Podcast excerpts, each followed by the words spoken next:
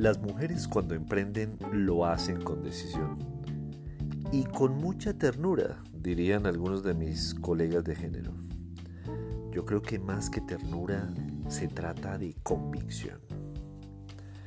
Esto es Comunicación, el podcast con Víctor Solano y esta semana hablaremos de mujeres y emprendimiento.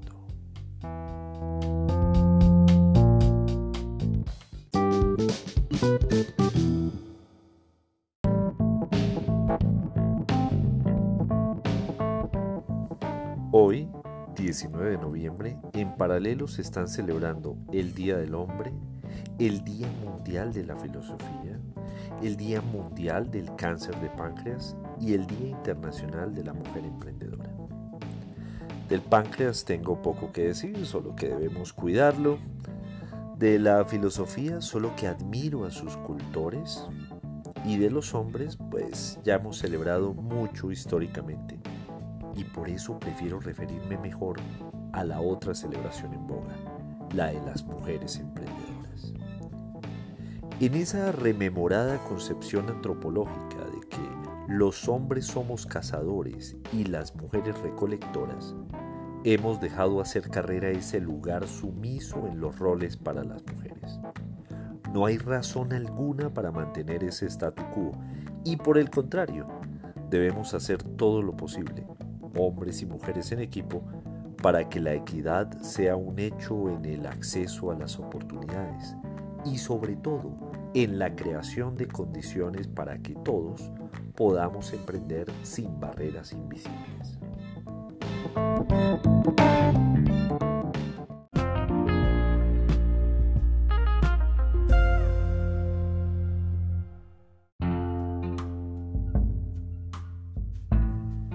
Según The Boston Consulting Group y Mass Challenge, los emprendimientos que han sido fundados por mujeres llegan a ser el doble de rentables que los creados por nosotros los hombres, a pesar de que muchas veces estos reciben menos financiación. Eso nos señala que debemos confiar sin eufemismos ni vacilación en el poder gerencial de la mujer y que todos, podamos hacer equipos juntando las habilidades de hombres y de mujeres por igual. Empecemos por darle mayor relevancia también a la economía del cuidado. Sí, ese renglón subvalorado en el que las mujeres aportan un 15% del Producto Interno Bruto. ¿Qué estamos haciendo los hombres y las organizaciones por equilibrar esa balanza? No nos estanquemos en las diferencias de género como obstáculo para crear equipos. Todo lo contrario, veamos eso como una oportunidad para llegar a ideas más innovadoras. Veamos las oportunidades de juntar las iniciativas privadas y públicas para lograrlo en un país, ojo, cuya población de mujeres es el 51,2% del total de los colombianos.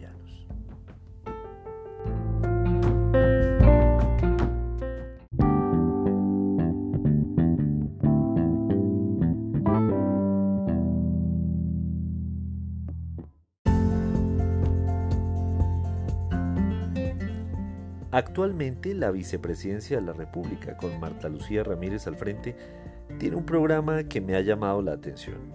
Cuenta con el concurso de la Consejería para la Equidad de la Mujer y con el apoyo del muy recientemente creado Consejo Asesor Presidencial de Empresarias Colombianas, para apoyar así a varios municipios que tienen alcaldesas eh, y que fueron estas elegidas el año pasado. Cada municipio tiene diferentes prioridades y vocaciones y sobre eso 350 mil mujeres enfocan sus proyectos productivos. Hay diferentes procesos de formación para su vida productiva y algunas mujeres referentes en el tema del emprendimiento en nuestro país, como Paola Restrepo o Denise Daniel Bourne, entre varias otras, amadrinan municipios para apoyarlos en sus procesos de concepción e implementación. Conozco más o menos de cerca lo que se está haciendo, por ejemplo, en Anselma Nueva y en municipios como Gonzaga, en Santander.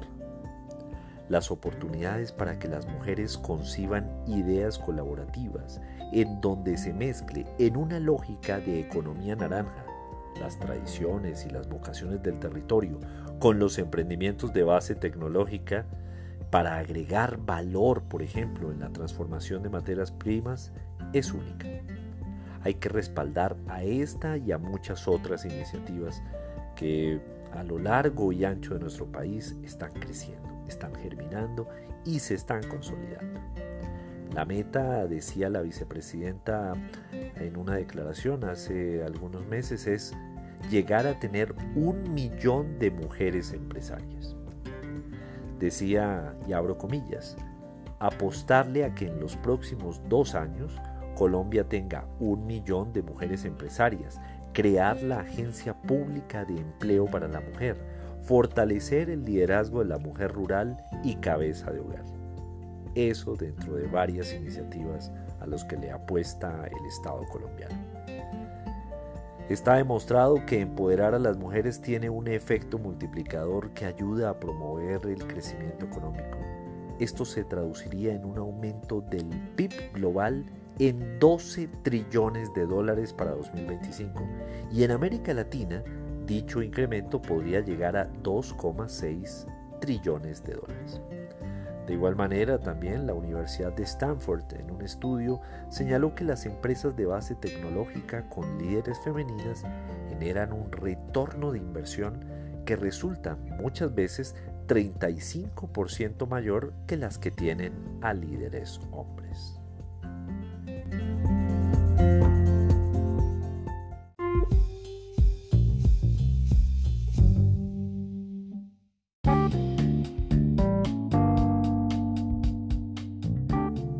Ha llegado, y de hecho desde hace mucho tiempo, el momento de dejar la actitud machista que pone techos de cristal y que lesiona las oportunidades. Las mujeres tienen mucho por aportar, por seguir aportando.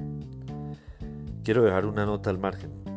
Ahora que recuerdo, hoy también se celebra el Día Mundial del Retrete que sea una metáfora de arrojar por ahí el machismo y la condescendencia que aún nos carcome en esta sociedad.